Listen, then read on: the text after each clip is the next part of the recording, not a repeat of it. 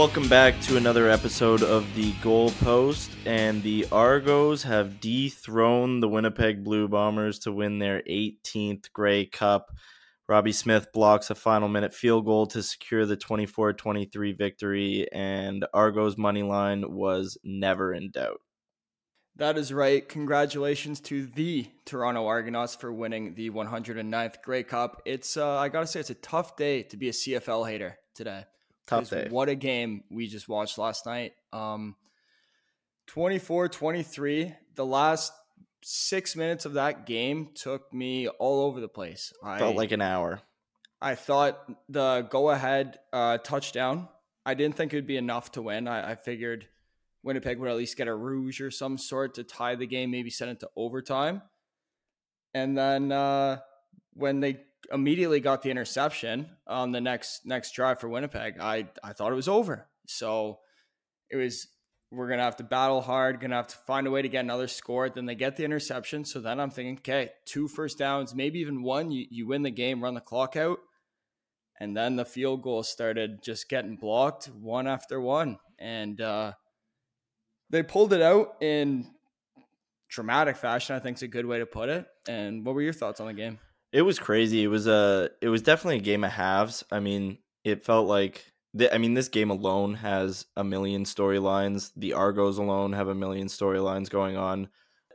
Winning to become seven and zero in their past Grey Cup appearances, denying Winnipeg the three-peat to win their first Grey Cup since 2017. This was Winnipeg's first playoff loss in seven games over three years. So they definitely played spoiler, which I loved. And it was definitely a game of two halves. The first half was a total defensive battle. Uh, it ended 10 7. Two offenses that kind of couldn't quite get in sync. Both the Bombers and the Argos left a ton of points on the board, missed field goals. Uh, I think the Argos were 7 for 14 in second down conversions. Bombers were 2 for 10 at half. So there wasn't much to be said about the first half. Andrew Harris had that big hurdle, which got the boys going, which was huge. But I think the Argos definitely had the edge. But it was both two teams that you could tell were on the verge of kind of exploding, and that's what we saw in the second half. It was it was a very yeah even game would be a good way to put it throughout. It it did kind of feel like the Argos had a little bit more possession. They're they're outgained them uh, at half, and they they kind of looked like the better team. But like you said, they weren't finishing drives. They weren't they're finding a way to just not get points on the board, which I thought was going to come back to bite them in the butt. Fortunately, it did not. The play of the game for me that really turned everything was that second and 15 Chad Kelly scramble. Absolutely. Um, credit credit to Chad Kelly coming in, the closer, finished the game, won it. Yeah, Just so for they just found a way. The offense kind of just came up, ignited when he came into the game. It they looked they had new life. It was it was fun to watch that.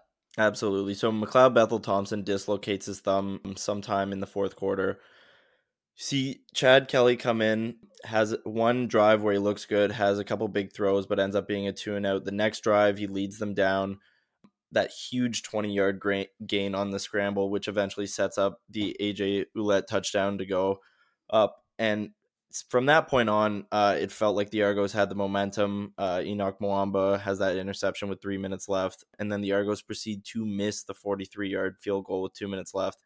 And, you know, from that point on, I thought that we were in really bad trouble when we got the sack on Collaros on third and long and it got called back for the face mask. That was when I practically wrote the game off. I thought that we were completely going to lose on a penalty get that big completion over the middle and set them up for a say, field the goal. completion right after that too. It was it was it, was was, a bleak. It dagger. was bleak.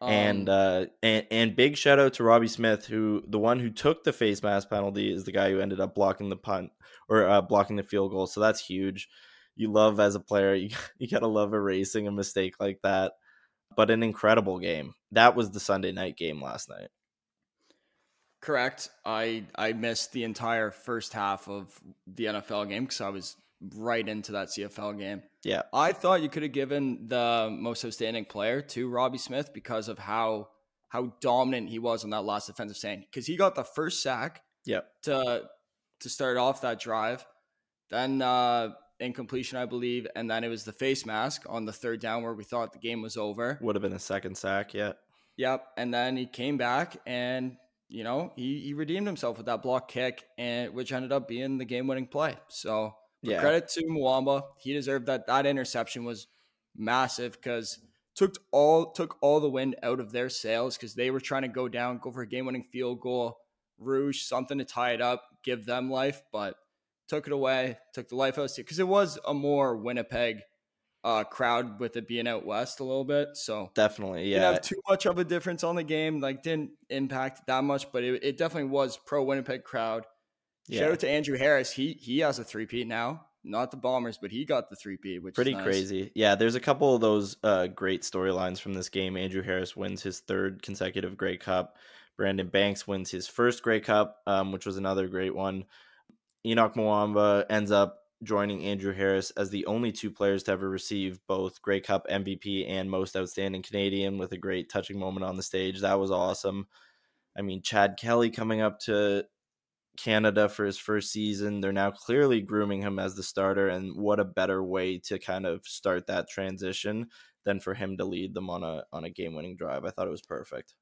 Yep, I you know what I've been on the Chad Kelly bandwagon all year. Was uh wasn't happy with how uh, Bethel Thompson started out the season. I thought he was very mediocre. Chad Kelly just he I don't think he's the best quarterback in the CFL necessarily, but he he gives that offense life. He's he's kind of a t- Taylor Heinicke esque quarterback where the team just seems to play for him. He doesn't always make the best decisions, but he's a competitor and he want he wants to win. You can tell McLeod McLeod he's got that bleak that blank face. He doesn't show a lot of emotion, and I I don't mind my quarterback showing emotion because the team will fight for you. And we saw that last night with uh, Chad Kelly getting the deal done. Totally. Little side note here: what'd you what'd you think of the halftime show? Uh, it was a bit weak for me, honestly. I thought if you're gonna compare acts last year, the Arkells was way better than that. It just felt a bit sad. you can't call it Florida Georgia Line because you don't have the full group there because they broke up. Like it felt like a bit of a reach. What I did like was that it was at least in the end zone. I can't stand when they do these huge halftime shows with like trucks and and scaffolding on on turf that you're playing yeah. on 20 minutes later. So also, at least like also that. limits the amount of the uh the halftime in general. Yeah, exactly. Third third quarter earlier. I don't think it compares to uh, Roy Woods at the Eastern Conference Final, but Tyler Hubbard might have been the worst act out of the three. It was bad, and he was supposed to be the headliner, so I, I was I was let down. I yeah. wasn't wasn't too into it. And um, and you can right. at least accept a bad halftime show if they're going out and, and trying hard to get a Canadian act. Like if it's not a Canadian act yes. and it, and you don't have a great halftime show, you you tend to give it a lot less slack. I would have loved to seen an upcoming Canadian artist, even like even the Laws. I think I've seen the Laws way too much for from from the World Juniors and all those commercials, but the yeah. Reklaws are Canadian, at least it's the country would have been kind of fitting. And I agree. We had one half of Florida Georgia line. I agree. But all things aside, it was a great night. Great Argos win. Big underdogs. Um, big money line hit. It was great. So moving on past the Grey Cup, past a magical season for the Argos, we're going to be going into our NFL recap. Um, it was a pretty crazy week 11, despite having, you know, a bit of a quieter board. We're going to start where we started our previews with the Bills and Browns. So this uh, game got moved to Detroit as we threw out as one of the possibilities throughout the week. And it definitely was the game changer, especially on my under 36 and a half, which did not hit. Um, that's what I get for trying to be the smartest person in the room, but I battled it out. Otherwise, bit of a weird game though. Yes, very weird. Your your under was alive for longer than it should have been alive. Way longer. I, I, I was keeping an eye on that game, looking at that score, and was just I was concerned with the Bills for that first half. Also, side note, it was very weird seeing them seeing the Lions logo at midfield in the end zone and Definitely. seeing the Browns and the Bills on the field. It, it took me a while to adjust to that, but I did. Uh, the Bills ended up pulling it out 31 23. Uh, that 23 for the Browns is a little is garbage time touchdown, but some people had spread implications on the game. I had the seven and a half, so I, I snuck away with it, but I know there was eight and a halfs out there, eights people pushed. It was uh it was an okay game. Nothing crazy happened. It looked like it, it was a bit of a a James Cook coming out party. Mm-hmm. Him and him and Singletary were were carrying the load for the Bills, and it, it allowed Josh Allen to only have to rush the ball three times, which is a, the season low for him thus far. Uh, yeah. Cook had 86 yards. Singletary was in the 80s too, and it's the the Bills are better when they're able to run the ball. Definitely, it saves Josh Allen. He doesn't have to go pressing all the buttons, doing crazy stuff, and it allows them to open up the play action game and let Stefon Diggs and Gabriel Davis do their thing with the deep ball. Yeah, that was the difference today. The Browns ended up with 130 more passing yards, but it didn't really matter um, because the Bills rushed for almost double. They get that huge touchdown from Singletary. The Bills are much better when they can run the ball. I think they're starting to realize that. It's definitely easier said than done. But if Allen can finish a game, like you said, with three runs and you're still coming out with 31 points, you're in the right place. It was a game that the Bills ultimately needed to win, and they won it but it definitely wasn't the most confidence inspiring for a while. Uh, they certainly didn't look like themselves for much of the first half. Um, they seemed to be off offensively, not in sync. We saw Diggs talking to uh, McDermott on the sidelines, which looked a bit weird. But yeah, other than that, a lot of field goals a lot of field goals. I'm I'm still very upset that they took that snow game away from us. I think that just that I would it would have been must watch. It, did you see some of that? The four feet of snow. It was, it was awesome. The stadium was covered, blanketed in snow. It was it was an unbelievable sight. But Chubb just never really got going. It was it was the Bills out of the run game when everyone thought it was going to be Hunt and Chubb. It was not. Chubb Chubb had 14 attempts for 19 yards. 19 yards. I that is just not Nick Chubb. So they could never get the running game going, which forced Jacoby Brissett to throw for 300 plus yards. A lot of that in garbage time when the game was a little bit out of hand. And overall, you're right. The Bills didn't look great. Didn't look like that Super Bowl winning team, but they got the job done. And I had like, they won by eight points. Could have been two scores. I mean, the, that Browns touchdown came with 19 seconds left, so I don't put too much stock into that. It was all it was all Bills late. The Browns came out early and they looked like they were going to give them a, a tougher run for their money, and then eventually they just kind of faded. The Bills ended up winning because they were the better team. The better team shined through today, and overall, I think the Bills are they're going to be there. They're it's they're going to be in the playoffs. That's a game they have to win.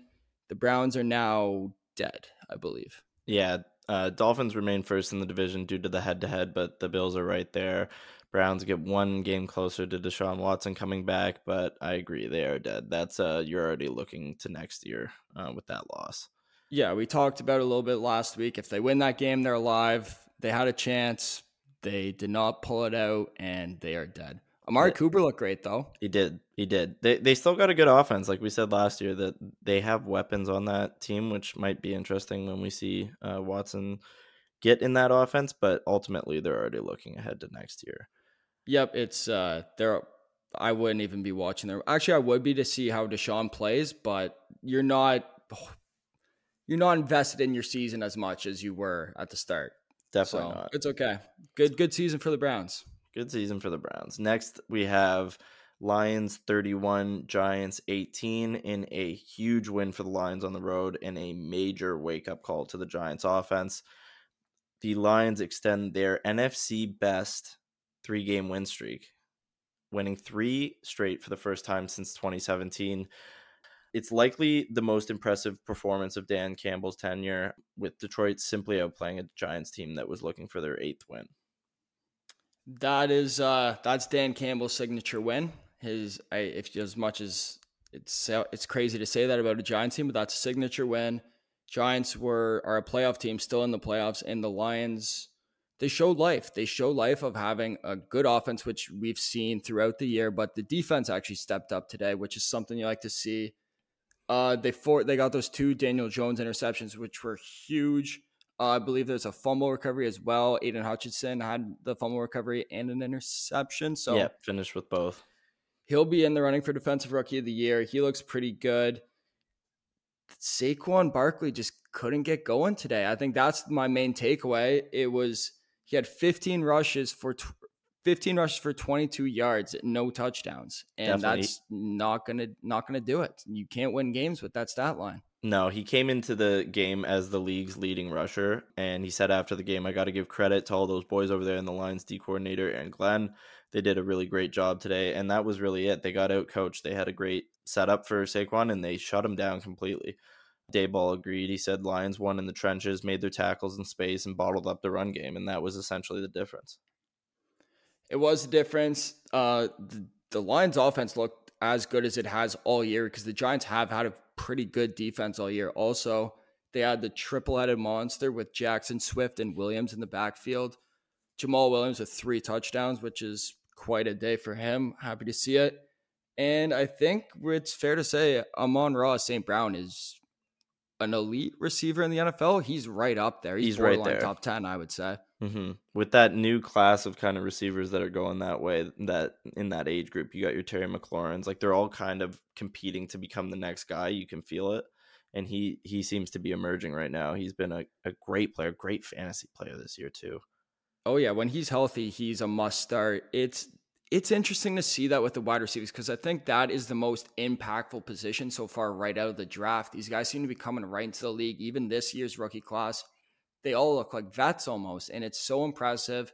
And it'll be interesting to see how NFL teams adapt with that, whether they stop going, why, stop paying the wide receivers big money in free agency and just getting these guys on these rookie deals for way cheaper, and they're arguably just as good. And it's so it's gonna be interesting to see how that affects the league and GMs in the offseason because it, it looks like there's just going to be more and more elite wide receivers just coming into the league and making immediate impacts. Yeah, if you have five to six guys that are coming out of the first, you know, 35 picks of the draft that are going to be coming in and being impact receivers, then yeah, GMs are going to have no incentive to pay guys huge money because they say, I'll go get the next crazy star at Alabama right now with my next pick. Um, yeah, exactly. It'll be interesting. The wind played a, a big part in that in that game. It, it was all over the place. Yeah, and the Giants kind of you know couldn't handle their game ops. They couldn't handle their offense to get something going. They failed to win a game that, looking ahead, could be crucial. We got Philly twice for them, Washington twice, who just took down Philly and looked scrappy, along with Dallas and Minnesota. So this Giants team that looked to be, you know, cruising into the playoffs or or had an undeniable playoff spot a few weeks ago is now, you know, looking ahead a tough schedule that they could get four or five losses from. So last episode, I believe I think I said something along the lines of the Giants are pretty much a lock for the playoffs, just based off their record, yeah. not on what I see on the field. Yeah, I think I'm gonna have to rescind that. I they that that was not a playoff team out there. It, it was not. I mean, it wasn't the worst team in the NFL, but you can't be losing to the Lions 31 18 and expect to be considered a legitimate playoff contender. That's not what playoff contenders do. They they win those games 31 18. They don't lose those games 31 18. Uh, yeah, and that stat I had the uh, the 30 point benchmark. They went the opposite way. It was the first time that they given up 30 points, but they failed to score 30 points. So that's just a recipe for losing that game. It was. I I still don't know what to make of Daniel Jones. I I don't know. He he looked good. I, it was similar to the Jacoby Brissett stat line where he got a lot of garbage time. Like he threw, he had 44 passing attempts, 44, which is yeah. very high. But those two I, interceptions I, were costly when they did happen. The interception, the first one yeah. was capitalized for a TD because it was and right the, the second one zone. just came at a terrible time where you, yeah. you can't turn the ball over. And uh, he had he had 50 yards on the ground and a touchdown running. It was I think he's a system quarterback. I think he's going to have a career in the NFL. I just don't think he'll ever be good. I agree. I don't think he'll ever sense? be the guy, which could lead the Giants into that two year stretch of deciding whether he's the guy for a really long time. But yeah, it kind of just reminds me of like like a Jay Cutler, a guy who's just in on a team. He's there for a while. You know, Ryan Fitzpatrick. Like these, he's gonna have a career, I believe, in the NFL. Or he already has, but like a 10, 10 year career. But I don't think there's going to be a Super Bowl with Daniel Jones unless he's a backup of some sort. No, I tend to agree. But that moves us to our next game. Patriots 10, Jets 3 in another offensive wake up call game. Uh, and the Jets lose a game in which Zach Wilson has nine completions, um, but did not think the offense left the defense high and dry when asked about it post game. This was a mess if you're a Jets fan. This game was disgusting. Should have never been televised. It it was unwatchable. I feel bad for any Patriots or Jets fans that had to sit through that entire game. It, it was the game like you you'd be watching Red Zone. You just go, oh, uh, what's what's going on in that that Jets Patriots game? Well, well, let me tell you, it was three three from the nine and nine minute thirty eight second mark in the second quarter. There was just nothing for over two full quarters of football, and Disgusting. then as as your boy Drake would like to say, went zero to hundred real quick at the end there. Yeah, and the 0 to 100 play of the game was the Patriots punt return buzzer beater essentially to win. Marcus Jones has an 84-yard punt return. Insane offensive finish for such a defensive game and such a, you know, dud of a game on that side of the ball. Um, but that's your highlight of the week right there. That there's nothing more electric than a punt return to begin with, but one to to walk off the game, especially against this Jets team that's gotten a bit big for their britches and needed to return down to earth a bit. I loved it. It somehow made the game worth it just just for that moment. I I had the Patriots minus three and a half, so that that was never a doubt. My dad my dad was also on the couch. He had he had money line, and we were just sitting there just in in disbelief. I didn't even know how to react. It wasn't even excitement, happiness. I my jaw was just on the floor. I just go, "There's no way that is the only touchdown that is scored in this game off a walk off punt return." First first punt return in the NFL. Also, I I found that hard to believe, Mhm. but facts Yeah. are facts. Patriots had opportunities to win this game. It felt like they just kept they were actually moving the ball. I feel like this game would be a was much more frustrating for Patriots fans as opposed to Jets fans because Jets fans were thinking, okay, all we need is one. We're in this game, but the Patriots just they kept getting to midfield and just getting halted. Two missed Yeah. field goals, one from 44, the other from 43 and it was it was just not a pretty game. Like you can't be happy if you're a New England fan with that win. That's not a good win. No, and it's not a confidence inspiring win any more so for Mac Jones either. I mean, Zach Wilson had a tough day, but it wasn't like, you know, Mac Jones was playing him off the field. The Jets had six sacks. You know, they got to the quarterback six different times. That's an elite different uh, defense. But, you know, the Patriots also had four sacks. Matthew Judon has one and a half. He was a killer this game. It was a game where the Jets should have squeaked out and win if you're a team that wins those games, and they didn't, which has to be something about, which has to say something about them. Yeah, what I came away from from this game and these two teams is that they are the exact same.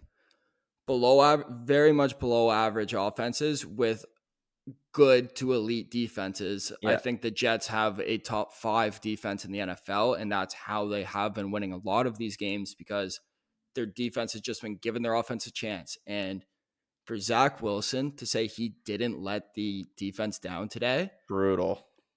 He must have zero awareness. That's that's an insane statement to make after that game. They held them to three because the defense. I'm not. They didn't even give up the touchdown. That was on special teams. The Mhm. defense held them to three points. It, it's you- a it's a nonsensical comment. I don't even know where you reach for that in your brain. That's the problem. Like that should be a layup of a question for a quarterback to say that that was on me. Josh Allen did it the past two weeks. Take notes. Yeah. It's it's that easy. That's what you want out of a quarterback. Accountability. If he if he took takes accountability there, I don't even think there's that much drama surrounding him. It's just like, okay, Zach Wilson had a bad game. Yeah, now the microscope is heavy on Zach Wilson, and he has a lot more eyes on him than he did going into that week. And Mm, totally. do you think either of these teams are playoff teams? Uh no, I don't. And the Jets lose another huge game in terms of leverage um in the AFC. They're now 0 2 against the Pats with still two games left against the Dolphins and Bills respectively. So if they aren't able to win those two games, then they're going down to one of the worst um, divisional records, and I don't see them squeaking into the playoffs, which how with how increasingly tough the AFC is getting. The think the crazy part is the entire AFC East is currently in the playoffs. I know, If the I know. ended right now, which He's insane. I I the Jets. I, I can see the Patriots being there. So the Patriots win the, win games. Belichick finds ways to win games. I'm not surprised with the Patriots record. I don't really think they're a threat. Um, I can see them getting that last wild card spot though. The Jets, I think it's all downhill from here. I Yeah. I think it's I wouldn't be surprised if they ended up below 500. I agree. I agree. I It- think it's just I think the Bengals are going to be who ends up rising out of that and stealing that wild card spot from them. And if the Patriots can stay steady, then you know it's kind of between them and the Chargers, them and the Colts to to steal that last spot essentially. you know the Patriots are just going to be there at the end. They're going to Yeah. find ways to stay right around 500, one game above, and they're going to be. It's going to come down to last week, probably with the Patriots, Chargers, Bengals. I will say We'll they have a tough schedule. unfolds, but I think the the Patriots do. Yeah, they play Vikings next week, then the Bills the week after, followed by Cardinals, Raiders, Bengals, and then finishing um, with Miami and Buffalo again. So you're having a lot of above 500 opponents. The Raiders and the Cardinals are whatever, but Those but- are must-win games in that schedule. Those two for the Patriots, those are must-win games. and you got to hope I they can beat they the pull Bengals one out. too. Yeah, they pull one out. They pull a division game out. One of them. I don't know which one, but they will. They find ways to win divisional games. Definitely. But Uh, that was just a terrible football game. It's it. There's no other way to put it. It was bad. It was it was bad. that it- it was. Um, And 1 the- p.m. sorry, slate. Yeah, go last sorry, last thing about that. Bill Belichick with the conservative play calling, he had. Uh, it's frustrating because I think he was just playing for Zach Wilson to make the mistake, and then they were not going to make the mistake. So the play calling was so boring and not exciting. I know they went for it on that one fourth down, but that was pretty much it. I thought they had other opportunities to go for it. I remember on like it was a third and third and six, third and seven, and they run it, and they so I'm and they're right around midfield. I think maybe just on the Jets side of the field. And then it got to a fourth and two, and I thought based off that third down play call that they would go for it, and then they just bring out the punting unit. And Zach Wilson also should have had two interceptions. Just last thing on that. Yeah. Yeah, but other than that, um, the rest of the 1 p.m. slate, uh, there was a crazy, sh- crazy shootout between the Falcons and the Bears. Uh, Bears lose another uh, game close right at the end. Game had a bit of everything: running quarterbacks, kick returns. Cordarrelle Patterson sets the NFL record for nine kick returns with his 104-yard kick return. Shout Um, out. But yeah, that was just another high, really high scoring battle. Uh, the Eagles pull out a comeback uh, win against losing their after losing their first game. Hurts pulls out that scoring drive on the with 120 left. Uh, it was a good defensive read, and it was essentially that one play that ended up really being the difference in the game. That was a that was a character win for Yeah. the Eagles. You, you couldn't drop two in a row. I didn't think it'd be that close. They're down basically the entire game. It was they didn't look good, but they were good enough to win the game. If that makes sense, it Yeah. was it th- that you have to win those games if you want to be considered a Super Bowl contender, which I believe they are in that conversation still. Uh, another thing, Heinicke just keeps winning with the Commanders. Yep. They're now four and one with him as quarterback, and Washington is six and five. Look at that. I did not see that coming. I did yeah, I think they that coming. officially named him starter too, which is big for him. The Colts actually looked with Jonathan Taylor back, look a bit more like the Colts we know slash you know what we were expecting. It still seems like they need to be squ- kind of squeezing a bit more out of that offense. Um, Yeah. But other than that, I thought they looked a bit back to normal. I think other they're than going to that, cover a lot of spreads. I agree. Colts. The They're just going to be there. They're going to try and run the ball, play hard defense. It. They're not going to be a team you want to watch on TV. Yeah, I totally agree. And the last thing I had was that the Rams are dead and Baker Mayfield still cannot play quarterback at a professional level. Baker, Baker, Baker. You you had so much hope, and you look good on the Browns for a bit. You took them to the playoffs. Man. You just you, And that's You- against the you're not as good as Ravens, whose passing defense is has been taking candy from a baby all year. Like if you can't pass against the Ravens right now, the Panthers had a lot of opportunities to win that game and Yeah. get a lead. It would, that was another brutal game on in the one o'clock slate. You didn't see much of on red zone. absolutely But- not. The Ravens that that was I had that written down. The Ravens just keep finding ways to win games, and they're Yeah, that's they're why first in the AFC North, and I I don't see how they don't win the division.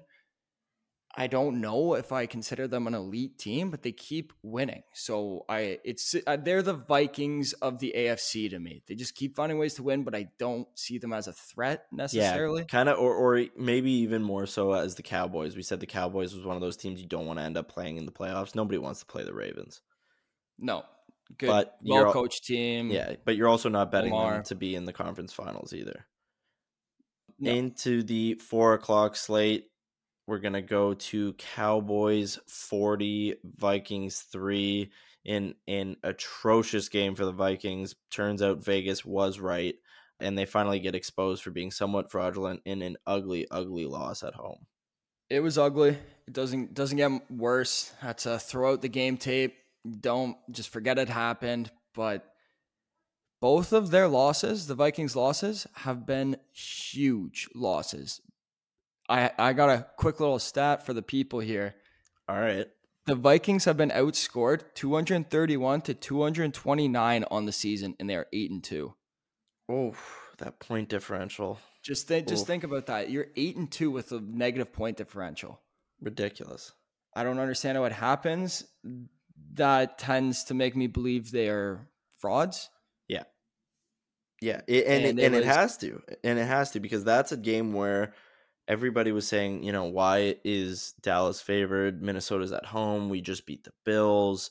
They're super high on themselves. That's a game you have to at least stay in for. You can't get blown out like that. I mean, Dallas threw over them, ran over them, outright dominated this one. I mean, the difference was that that backfield duo. It was Tony Pollard and Ezekiel Elliott all day long.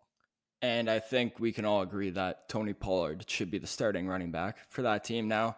Nothing against Zeke, but Pollard's got the fresh legs. He he looks explosive out there. He had 80 yards rushing and 109 yards receiving with two touchdowns. Yeah, uh, he's a Swiss Army bad, knife. but it's it's it's Pollard. It, Tony Pollard should be the lead back in in that backfield. and and it doesn't put you in a bad place either because they use Zeke perfectly in the sense of running him in short yardage in the red zone. Who's stopping Ezekiel Elliott in that situation? You're not putting him in the game for 30 snaps. Instead, they think they split the snaps perfectly even 15 and 15. And and that's a game where you're not going to stop either of those guys. For as dumb as Mike McCarthy looks, he's finally figured out how to use those two running backs. Yeah, Dallas is starting to look good. Dallas seems, game for them. seems to be finding their stride here. That the Vikings only putting up three points is just it's a joke. Kirk Cousins can only play on one o'clock. It's you think that's like a funny thing, you know, it's just a running joke, but it has to have legitimacy to it now. It's it every time. He threw for it's a- 105 yards today and was sacked seven times, including one fumble. Yep. It, It, was, just can't. It, it, it's unfathomable. can't happen. You can't. Yeah. It's you can lose that game. The Vikings can lose that game. I think the Cowboys are a good team. They were favored. Obviously, it was they're a good team, but you cannot lose that game by 37 points. That felt like a college football loss. Like you could Yes. lose that game to to the Cowboys by a touchdown. Even you can't you can't get blown out. You're getting written off the schedule if you get blown out there. Also, you, you they couldn't have got one touchdown for the over. Just, I know. one. Just just one. You know, That was not not so asking for a lot here. Just just just one. Yes. And I and I looked away from that game for a while too because it was when the Grey Cup was starting, and I thought, oh, Yeah. the over's so so gonna hit. Yeah, it, I watched the first. I watched almost the entire first half, and it was one of those where I'm like, okay, the Cowboys are gonna win this game. I just need the Vikings to get 13 points, and it's, and they didn't even need 13. I just needed 10. hmm Yeah, and that's a that's a good old clowning. Minnesota kind of gets set back to square one in terms of proving that they can beat good teams. I think that that Bills game almost, or the work that they got in that Bills game, almost gets erased by that loss to Dallas. Uh, and like you said, that's a big tune-up game for the Cowboys, who are looking to get right after that loss at Green Bay. Yeah, the uh, the NFL is a weird league. It's a week to week league, and the Vikings were at the top.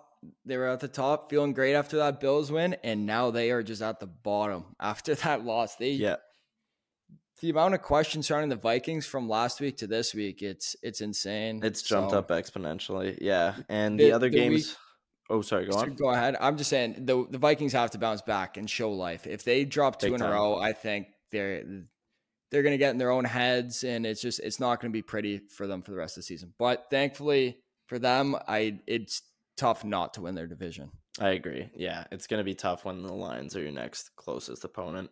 Other than that, in the four o'clock slate, some a bit of couple snoozer games. Uh, I mean, uh, you can't really careful, call careful. You can't really call it the overtime win for the Vegas uh for the Raiders a snoozer. That was a big pass by Derek Carr. One of the craziest like arcs on a ball I've ever seen. He was like getting tackled and he flung it out with his wrist and it was such a high ball. It was crazy. But they get a big win out out of that toilet bowl. And other Yeah, than was- that, that was a nothing game. what'd you see from the Steelers game? they look like a competent NFL team. I was I was very happy. I they, they lost obviously, but they put up 30 points. It's the Yeah. most points they put up all year. Uh, I think that was the best four o'clock game. I agree. I, I don't know if you watch it, it, it wasn't on TV. I was I was I, I watched the entire first half, and then uh, the Grey Cup came on, and uh, I put my priorities there, like a good good man should. And but it it was good. Kenny Pickett looked fine. He he's he's matured in a way where he's not making unforced errors, which is really all I want to see right now. George Yeah. Pickens looked good. It was just uh, the defense let the offense down for the first time uh, on the season. It's usually the other way around. hmm Which they've earned, you, you know, as a as It's that all right. defense, they've earned to lose, you know, be on the other end of one of those games for a while. My Moving- my my only thing with the Steelers, sorry, last thing, it's I want to draft top ten, not top five. If you know what I mean, I want to be somewhat competitive, but I don't want to be the. I still Yeah. want to draft top ten, but I don't want to be bottom of the barrel where you're drafting top five. So Yeah, I feel we'll see what happens. I don't put too much stock into what happens. Just find a way to get six wins this year, and I'm happy. Yeah, it's one of those weird seasons, kind of like the Bears are having right now, where you're Yep. like low key happy if they lose tight games where they play well. I, I actually didn't really want to win that game. If we won Yeah. that game, I would have I would have found a way to talk myself back into the season, and I I don't need that for for my well being. I don't have the energy for it. Yeah, I don't need that. Yeah, and the Bengals get another win where they're just trying to keep crawling back to catch the, They're gonna be the there. Ravens, I think, I they're, they're gonna, be be, there. Yeah, Ja'Marr Chase is coming back. I, I think they're gonna be in the playoffs. yeah, it was another good game for Joe Burrow too. On to the night game. Admittedly, we didn't watch uh, a lot of the first half of this because of the Grey Cup, but the Chiefs 30, Chargers 27. But this was a pretty classic Chiefs Chargers game by all accounts. It actually was a bit of a slower burn. It didn't become high scoring until kind of later into the third quarter, fourth quarter. But Travis Kelce dominates the Chargers again, and that's kind of the story of this game. Yep, Kelce Kelce doing what he does. Three touchdowns. The Chiefs Chiefs win a close game that I think they kind of needed to win in a way. That's a statement win. If if you if the Chargers find a way to win that game, they're they're right back in the division conversation. So now I think the Chiefs are very much in the driver's seat. Well, they were before, but it would have been a lot closer if the Chargers found a way to win this game. So the Chiefs are smooth sailing. It it seems like in the AFC West. Um, they found a running game. They had a running game for maybe the first time this year. Pacheco had 107 yards on the ground, Yeah, did it I think committee. opened up a lot. It opened up a lot uh, in the throwing game for Kelce and the boys. Uh, but it was a good game. It was a good. I like you said. I didn't really. I didn't watch any of the first half. yeah, I I just turned it on for the fourth, pretty much. Yeah, I, I tuned in for uh, yeah halfway through the third quarter, start of the fourth. It was it was a good game. Herbert looked good, uh, Hmm. except for that that that interception. But overall, I th- I think he like they're a weird team. The Chargers are a really weird team. I think they would be a very hard team to be a fan of. They're just very frustrating because they always seem to be in these games, and it's always just one one mistake that just kind of costs them, and it's just they're always right there, but they never they're not pulling it through, and playoffs are questionable. I think they'll get in at the end of the day, but as of right now, it's it's questionable. They're outside the playoffs as of as of this recording. Yeah, and it was a game in the sense of it turns out that if you still have two of the best players in football, you can win a lot of games even if you shouldn't. I mean, Mahomes finishes with 329 for three touchdowns, all of them go to Kelce. Like if you have those two guys working how they are right now, you're not going to have much of a chance to stop them. And I think everyone who was watching that game knew that the Chiefs were going to score on that final drive. I mean, Yep. da- Yeah. down to Justin Herbert. Every shot they showed of Justin Herbert's face on the sideline was just him going shit. Like you could just tell on his face that he knew he wasn't going to get the ball left with more than 14 seconds to play down a touchdown. Yeah. That must be a terrible feeling with just having no control of that situation and seeing Patrick Mahomes run onto that field, put his helmet on, and oh, Kelce, and you're just you're just hoping and praying. Quick question. I think we we've wrapped up that game. Is Mahomes actually two two questions. Is Mahomes your MVP as of right now? I think after that game, it's hard not to be, especially with Josh Allen the past three weeks he's had. I still have my two MVP conversation all loaded up in me, but it's hard when he lost those games to concussion. I think right now he's the front runner. Mahomes. I, I I have Mahomes as the front runner. It's he's not he hasn't run away with it by any means, but I no. think he's the top dog. I think there's four four candidates with Mahomes, Hurts, Tua, and Allen. Yeah. Um, and then my second question is, what are your top five teams in the NFL? Top five teams. I'll get into that. Sorry to put, you. you on, sorry to put you on the spot like that. I I'll know get, we didn't talk about this before, but it's just, I think there's five teams that are in this category, and you can kind of put them in any sort of order you want.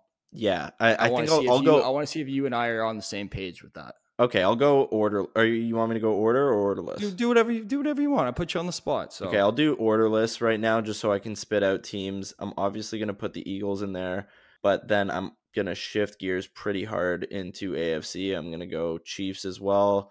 Uh, I'm gonna go Bills as well, as bad as they've looked or as shaky as they've looked the past three weeks.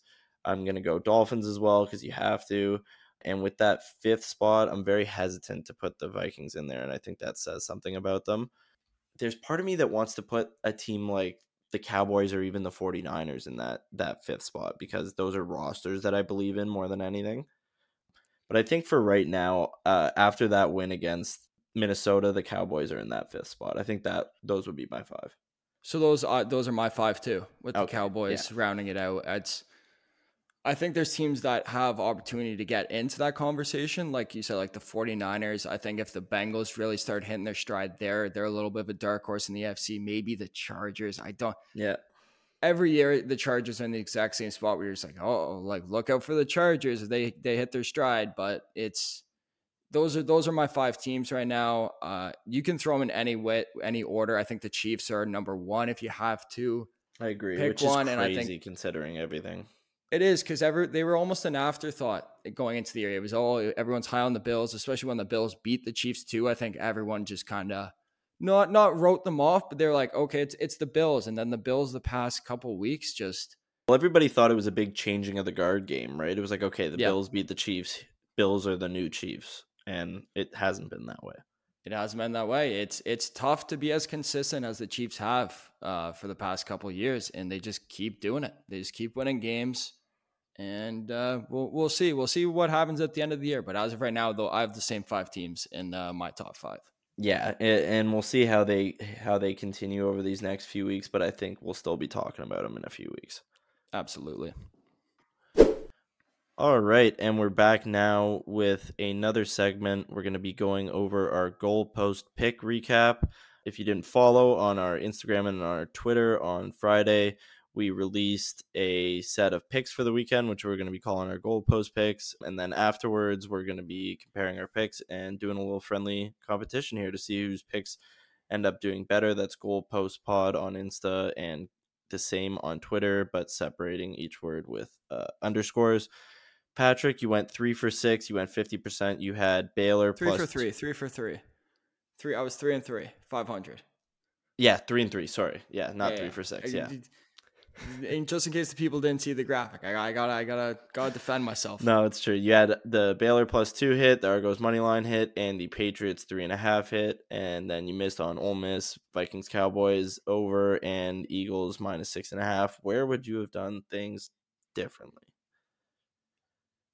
So for three and three on the record, but positive in the units with the Argos money line. Definitely. nice underdog. Yes. So it was, uh, it was a winning weekend if you followed me.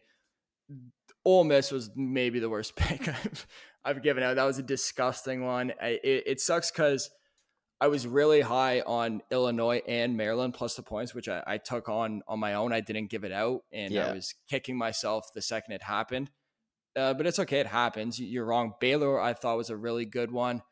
The Vikings, Cowboys, I think that was a solid pick, and the Vikings just didn't come yeah. through. So it is what it is got lucky with the Patriots. Uh, and then the Eagles, the Eagles were never covering at any point in that game. So that was also not so good of a pick. But uh, It's all right. Yeah, I mean, you live and you learn. Three and three is not a bad record by any means, and No, we'll we'll look to get better next week. It's simple as that. Uh, you had a you had a pretty good weekend.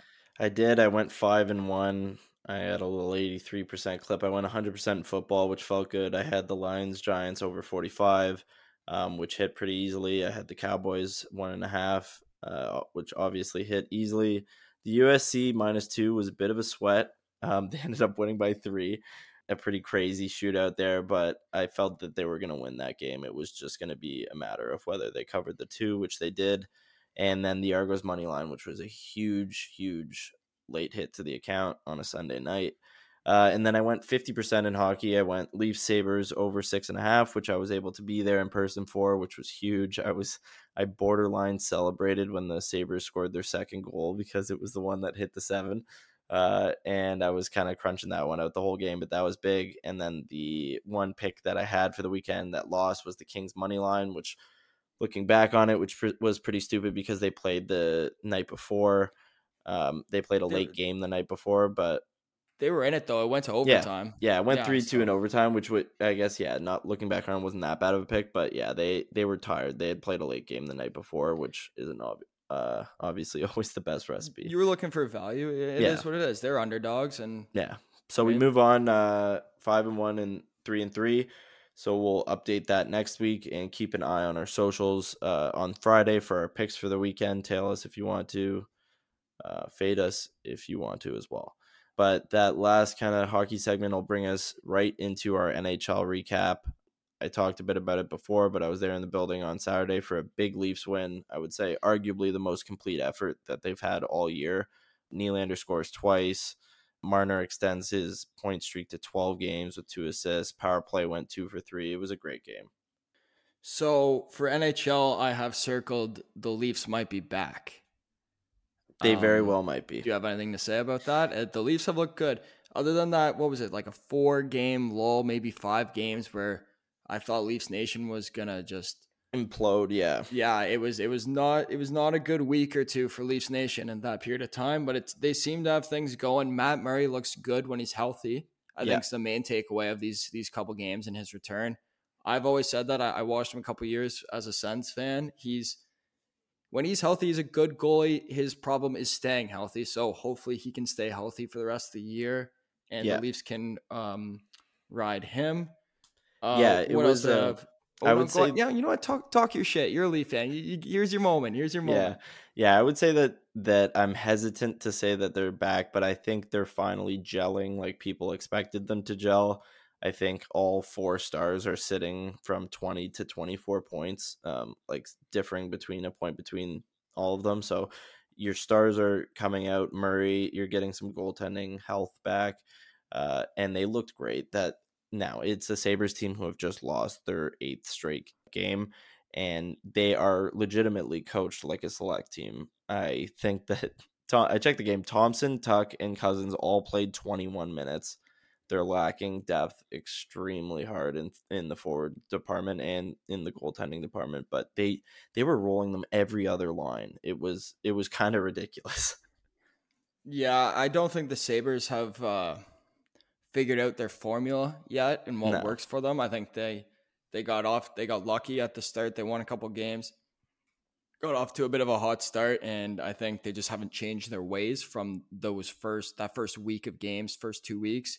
Yeah. I I know you were saying the the Sabres are kind of on a on a down downhill trend, but that's that's a game the Leafs have to win. It's a that's a statement win because they always seem to struggle with the Sabres, so that's a big one. Uh, another one I have, kind of moving on to a different team that's definitely back. The Devils just can continue to win. I going on at this trajectory, it seems like we're going to be talking about them every single week because they just keep Yeah. winning games. Yeah, they continue their tear as they beat Ottawa 5 1 to win their 12th game in a row. And they now have the 11th longest winning streak in NHL history. They play Edmonton tonight, Monday night, and they look unstoppable right now. Their offense looks unstoppable. Yeah, that that game uh, against the Sens was was not fun. It was not fun for me. Uh, it hurts a bit. This this team I'm I was so in on at the start of the year. I, I didn't have crazy expectations. My my expectation for them was to compete for a playoff spot. Yeah. and uh, the season's done. Four weeks in, and it's it's not fun. I'm I'm definitely on the fire DJ Smith train. Uh, Brady going to bat for him, I I found quite quite weird. I, I don't really understand. I don't think his seat's been uh, super hot outside of Sens Nation, so I don't think the the going at the media and going at the fans is really what It's a needs to weird be spot, done right now. yeah. yeah, it's because It- as a captain you want like you obviously have to say the right things to support your coach but you also have to recognize like the weight that your words have in the sense that if you are like actively supporting him it's like okay well i guess the team really buys around this guy but i don't know if that's the case I I don't know what the case is. I also feel like it, it's the Ottawa fan base has the microscope on DJ, but not the entire hockey world yet. I don't think Right. uh, everyone's kind of clued in on what's going on with Ottawa right now, but he just won't make changes and he just keeps tinkering with these lines and he thinks that's how you solve the problem and it's not. He won't bench guys, he won't make statements. He's I know, I know why Brady's going back. He's a player's coach. Uh, He Yeah. lets them do whatever they want, and there's no accountability on this team. It seems, and it's just it's frustrating. Uh, we don't need to go too deep into it, but it's it's frustrating to be a Sens fan. You know who it's not frustrating to be a fan of? The Colorado Avalanche or the Tampa Bay Lightning because they are both back. back to winning form. Yeah they they've looked hot the past week and and they're getting their goalies right back into it. Vasilevskiy again looks like a superstar goalie. And they're two teams that everybody kind of shrugs their like their shoulders and they roll their eyes when they're like you know fuck this these guys are back again. It's like with Boston being great again it's like damn you know I was wishing we could write these guys off after a bit of a shaky start to the season but it looks like we can't No, Colorado seven and three in their last ten. Lightning seven two and one. So they're Oof, just continuing yeah. to win. Uh, they both kind of got off to slow-ish starts. Nothing crazy, but not what we might have expected going into the year. Mhm. Colorado's still playing without Landeskog, so that's always one that you know, like later on the season when they get him back, that's gonna be a huge boost for them uh, going into the playoffs, which I assume they will make. Um, another thing I had on here is the Stars are are legit. The Dallas Stars are a legit hockey team this year. Yeah, I uh, I saw their game against the Leafs when the Leafs won in overtime, which was by all accounts a game that I didn't think they were really going to win because they were getting out goalied so hard by Scott Wedgewood, which scary injury to him. Hope he's all right with his back there. But the Stars are fully back. They're first in the Central right now, 24 points, 11 5 and 2. They have they're a hard team to play against. That was my number Mhm. one takeaway from that game being at that game. They matched up extremely well with us and they shut down Matthews for like the whole night. Yeah, they're a well coached team. Uh, Jake Oettinger is a very good goalie. It, looks like he will be a stud for a long period of time to come. Plus Uh, so 22 we'll goal differential too Yeah. for Dallas. Yeah, they seem to just they win and they win by a good margin when they do. It's it's con- they're convincing team. It's I'm I'm all in on the Stars. I think they will be there in uh in the playoffs in April. Especially in a And- Western Conference that Yeah. teams are going to rise to the top like pretty easily.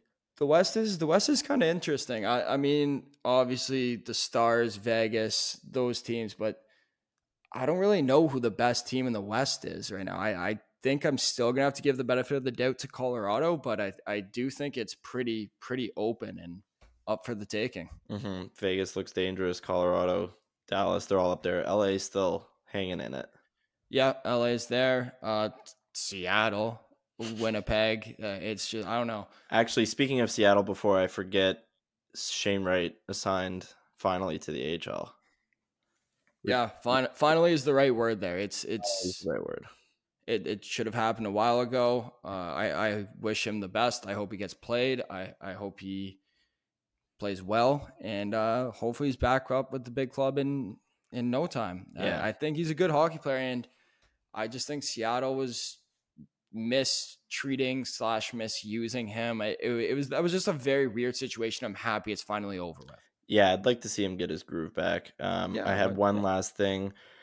Hossa has his number retired, uh, number 81 retired by the Blackhawks in the first show of good PR by the Blackhawks in about the past year. Um, but it was nice. They had a, all his teammates from the three cups there on the ice with them. Uh, that was a good one to see. I love Hossa. I think he's a player that got hated on way too much when we were younger. Yeah, the, he always will have that that cup chaser Mhm. title to him. Yeah. But I think after he stayed with with the Blackhawks, it kind of got erased a bit. And Yeah. rightfully so because he had an unbelievable hockey player and those that run of chicago in the mid mid to 20 early 2010s it was it was something to behold they were as The hockey as, fans' dream to have that. yeah it's that's a modern day dynasty was it three and three and six they Yeah. just won every other year i believe Yeah. and uh yeah so i think they'll uh they're gonna have a lot more jersey retirements to come when uh, a couple of the other boys start. I was to about to up. say, I, I think that's going to be that ceremony. Oddly enough, I think is going to start the end, like you know, the end of that era in a sense that you're not sure if Patrick Kane's going to end up staying there. You're not sure what the hell is going to happen with Jonathan Toews' contract. Seabrook's already long gone. Like those guys are already long gone. I think it's going to be a huge changing of the guard, which is going to take a lot of time. I think. All right, and back now with a little bit of F1 talk to wrap up the show. They had the Abu Dhabi Grand Prix over the weekend, which Max Verstappen dominated from pole to take his record extending 15th win of 2022. Charles Leclerc holds off Perez in the finale to finish second in the race and the championship to deny Red Bull the 1 2. And it was just Max Verstappen from start to finish, which has kind of been the talk of this entire season. Yep, it was uh, it was Max's and Red Bull's year. Congratulations to them again. Even though I know they didn't win it today, but they, they, it was a good season for them. Uh, it's nice to see Charles Leclerc get second, and well, and Ferrari as a team also get second in the constructors after what you could call a pretty tumultuous season with how they started and how they finished. It was it was all over the place. A lot of unforced errors on Ferrari's part to put themselves in a position to possibly get passed by Mercedes in the constructors and having to fight Checo Perez Mm-hmm. in the drivers title. It was uh, I think the big takeaway from this is uh, congratulations Sebastian Vettel on a wonderful career. Definitely. It was uh, it's it's sad to see him go. Someone like that, uh, a huge name in the sport. He's done many good things for the sport, for the world. Um, and it's I don't know. It, it's it's sad to see. It was they did a bunch of tributes to him. I don't know if you saw some of them. They all like ran the track together Mhm. uh, uh, before the one of his traditions, and it was it was just nice to see. Yeah, it was nice that Uh, he he scored a point with the Aston Martin to, Yep, kind of sign off the career, nice. which was nice. He finished. I had that he finished the race right behind Ricciardo, who is, you know, potentially leaving. You know, a lot of people think he's going to be confirmed leaving McLaren to go back to Red Bull, the team he was successful with before, to become a third driver role, um, which is pretty sad to see too, because I know a lot of people like seeing Ricciardo race every Sunday. The one the one thing I'll give Ricciardo though is I think he kind of went out on his own terms because he had offers to go to Haas and I believe possibly Williams. I might be incorrect about that. Yeah, but he he said he didn't want to race for he didn't want to stoop to that level in a way even though i know that's a little bit disrespectful to haas but Mhm. apologies uh, so i think he'll be happy. He's just said he wants to find his passion again. He wants to find that that fuel he said in an interview. Um uh, he was asked if if this is it and he says he doesn't believe so because he thinks he's going to feel that anger and, and passion when the lights go out in that first race and he's not on the starting grid. So I don't I don't think this is the last we'll see of Ricciardo and and who knows if he is a reserve driver he still might even be racing next year. yeah, Uh, so we'll see what happens with that. I think uh, two big storylines going into next year is how will Fernando Alonso perform at Aston Martin and how will Pierre Gasly perform at Alpine. Absolutely. I, I had that along with will Leclerc take the Ferrari kind of momentum into the next year to actually, you know, build something really significant. Yes, and I also I I forgot about Oscar Piastri coming into McLaren replacing Daniel Ricciardo. Mm-hmm. he's the big prospect. A lot of eyes will be on him to perform in his rookie year. Will he? That's a big question mark. we'll we'll see because that midfield battle between McLaren, Aston Martin, and Alpine will be. I think it'll be tighter than this this year because it was basically just Alpine versus McLaren. Aston was fighting Alfa Romeo, in which they tied in the Mhm. constructors standings. It's it, it's going to be fun. I think Alonso will be able to find a way to get the most out of that Aston Martin car. I think Lance Stroll is going to have to step up big time next Mhm. year if they want to compete against those teams. And uh, I just I think it's just hilarious how Fernando Alonso and Esteban Ocon just despised each other at the end near the end of the year. You gotta love it's those little it's a F1 funny beefs, dynamic. yeah. yeah. It, it's because they're so hyper competitive, and it, it is pretty much an individual sport, even though there's a large team aspect to it. But it's always you you are number one and take care of yourself. Number one, the rest will take care of itself. Mhm. Um, also, rest in peace, Nicholas Latifi. Not actually, but just great career. It's nice to Yeah. see. Hopefully, he ends up somewhere at IndyCar Mhm. And Yeah, he keeps. always driving, nice to see a Canadian do it who isn't Lance Stroll as There's- well. Yeah, two Canadians on the grid. I mean, it, it was nice to see. Uh, they're usually at the back of the grid, but still on the grid. Yeah, and there's F1 talking F1 for you. Thought I'd give a little uh, F1 Little talk push, at the end push, here. push, push. Little push, push for the fans. Um, but I think that's it for today. So thanks for everybody for listening. We appreciate everybody's support so far with our first episode, uh, and keep following for more. I'll see you next week, Patrick. Yep. See you, Damon. Talk to you later.